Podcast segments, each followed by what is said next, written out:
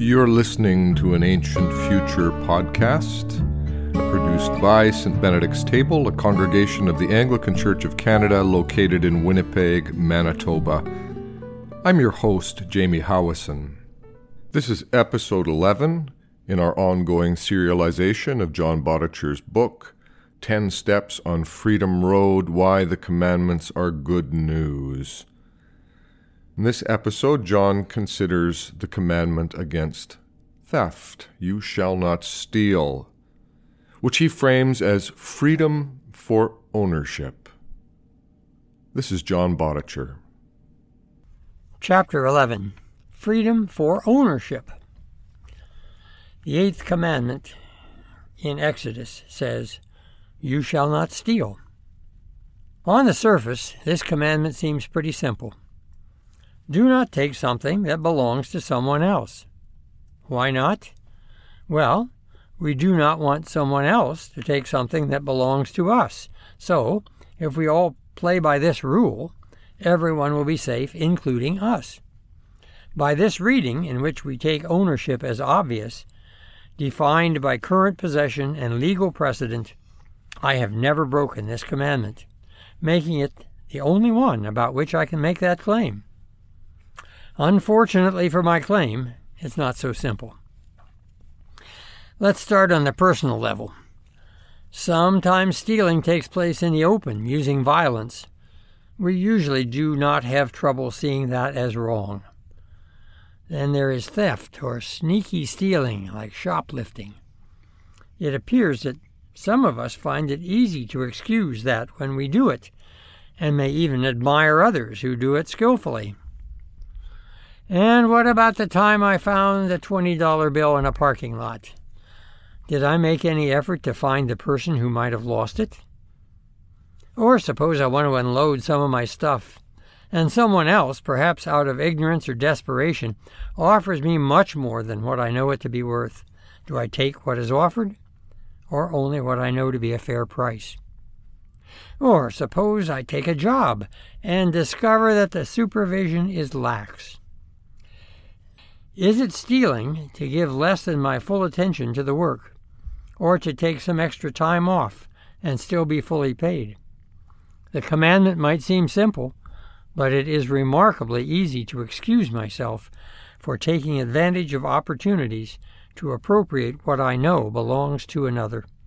In fact, it is not hard to find people who will tell us that such sneaky stealing is actually a sign of ambition an indication of our eagerness to get ahead in the world.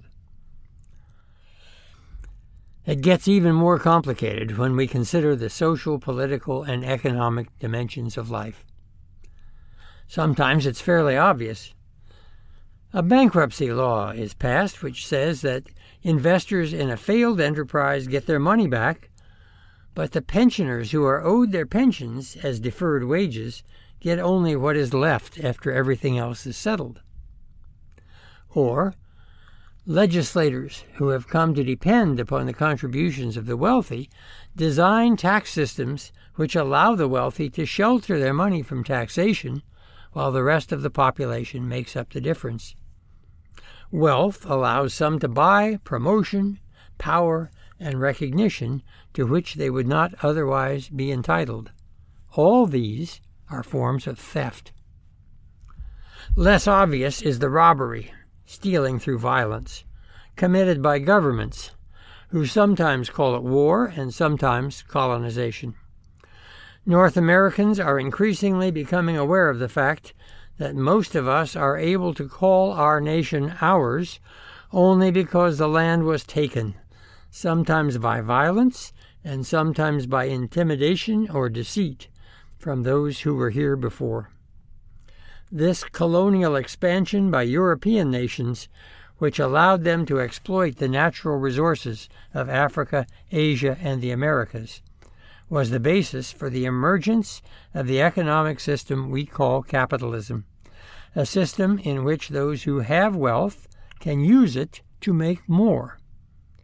While some nations have found ways to mitigate partially some of the problems this system inevitably produces, the logic of a purely capitalist economy leads to ever increasing inequality and environmental degradation. When people submit to this outcome and regard it as somehow just, we may call it sneaky stealing, theft. When this system is upheld by violence and political corruption, we may call it robbery. Either way, those of us who benefit from a capitalist economy, for example, those who, as I do, profit from retirement funds, those people are complicit in the violation of this commandment. Even if it is perfectly legal and admired as a sign of success, and even if we are unaware of those from whom our wealth is taken, we are violating the commandment no stealing. I am well aware of the argument that capitalism, by fostering economic growth, serves the common good by making us all, eventually, richer. But as long as economic growth is distributed unequally and the human future threatened by unsustainable exploitation of natural resources, I remain convinced that the commandment is warning us that our freedom is being lost. Since it appears to be impossible to avoid stealing while living in this present world, how can the commandment lead to freedom rather than to condemnation? Especially since recent experience seems to indicate that an anti capitalist revolution leads to alternatives, which turn out to be even more restrictive of freedom. I believe there is a way of looking at and living out ownership which is non-violently subversive of capitalism in its current form, and which expresses economically the freedom to which God calls us. Do not steal is a clear affirmation of ownership, except that we begin by recognizing the ownership of others and reasoning from there to ourselves, rather than beginning in the self interested way we noted above, that is, if I want to protect mine, I should let others protect theirs. This affirmation of ownership through a commandment given to the community called Israel opens our eyes to recognize that not only our freedom, but everything we have to sustain our lives is a gift. The Israelites were slaves in Egypt. They did not have property, they were property. God brought them into the wilderness and gave them such food, manna, and water from a rock as were needed. Eventually, they were led to a land where they could prosper, a land of milk and honey. Property and goods are given to us to sustain our life in community. The reason not to take the goods or property of our neighbor is because God has given life sustaining ownership to the neighbor and to us. What we own is given to us for a good purpose by the one who loves us and has set us on Freedom Road. The commandment, then, calls us to recognize the gift and purpose of ownership. It calls us to gratitude and responsibility. Christians have sometimes spoken of this as exercising stewardship. A free community is one in which each person recognizes what has been given to them. That is why we do not steal, and that is how we experience the freedom of ownership for ourselves. Martin Luther put it very well in his brief catechism. We are to fear and love God so that we do not take our neighbor's money or property or get them in any dishonest way, but help the neighbor to improve and protect his or her property and means of making a living. How is this subversive of what we call capitalism? Let's start on the personal and local level, focusing first on the needs and rights of our neighbor rather than our own. The commandment gives us a different perspective on our economic activity. For example, I may have a job. Its first purpose is helping those whom I am working for and with to serve the community in a particular way. Let's say I wait on tables in a restaurant. The purpose of the establishment is to serve tasty, nutritious, and healthy food to its customers at a reasonable price. Fulfilling this purpose makes the community a better place. My purpose is to help the customers feel welcome, to help them choose a good meal, to bring them their food in a prompt and friendly way, and perhaps to clear the table when they are finished, thus helping them have the most enjoyable, healthy experience possible. Fulfilling that purpose serves both my customers and my employer. Now, when I see my work in that way, it is no longer just a job. It has become a vocation. I own the work as my expression of who I am and of how I am able to serve my community. Consequently, I own the fruits of my work, and I'm responsible for judging how best to use them in the enjoyment of life and the service of my family, my friends, and my community. My work becomes an expression of my freedom in a free community. But wait, isn't the purpose of a business to make as much profit as possible? Isn't the purpose of a job to make as much money as possible? Well, I promised you a way to be subversive.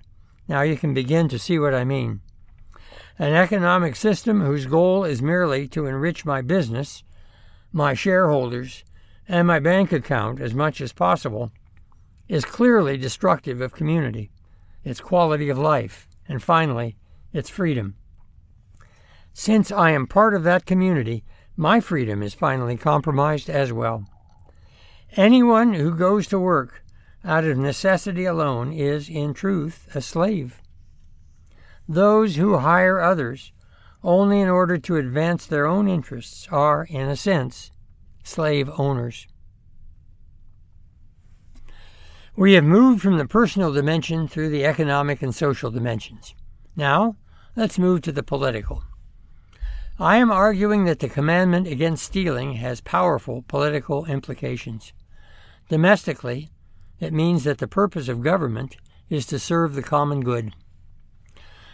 Public policy and law should respect and encourage responsible ownership, but not just for some, such as wealthy potential contributors to election campaigns. Public education, health care, housing policy, and environmental, labor, and taxation laws have a vital role to play in encouraging all citizens to engage in ownership, that is, to live their lives in a way which enables them to make a contribution to their community. To doctrinaire socialists, this probably sounds conservative. To doctrinaire conservatives, this probably sounds socialist. So, can you see why I regard it as non coercively subversive of capitalism. In our current political and social climate, the common good is taken to mean the sum of private goods. But if we understand the freedom of ownership in the context of the commandment, we see that faithful ownership means responsibility to and for our community. For example, that means owning our natural environment in such a way that this precious and amazing gift of God is not being stolen from future generations. Finally, let us ask a few questions about how freedom of ownership might influence relations between nations and their governments. Is the current obsession with the security of boundaries, expressed in its most extreme form by the building of walls, an expression of freedom or of fear? Is military engagement in the internal conflicts of other nations a way to help protect the freedom of our neighbors, or is it done to protect our own economic interests in the region? Can empire building, including the economic empires of capitalism, result in true commonwealth, or is it always a form of domination and theft? When we take seriously the commandment against stealing, it will influence the ways we understand and answer such questions.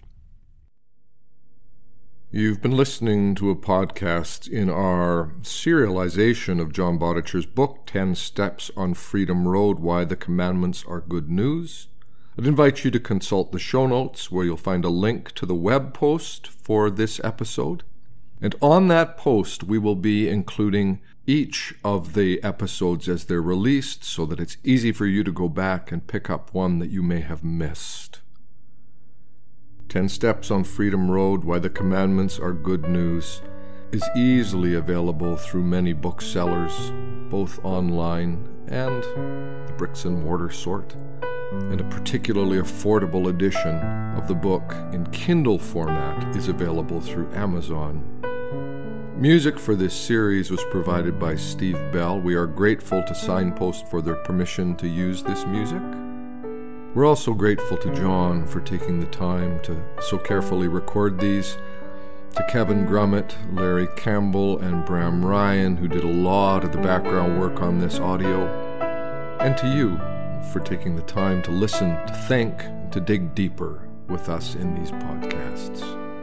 I'm your host, Jamie Howison. Thanks for listening.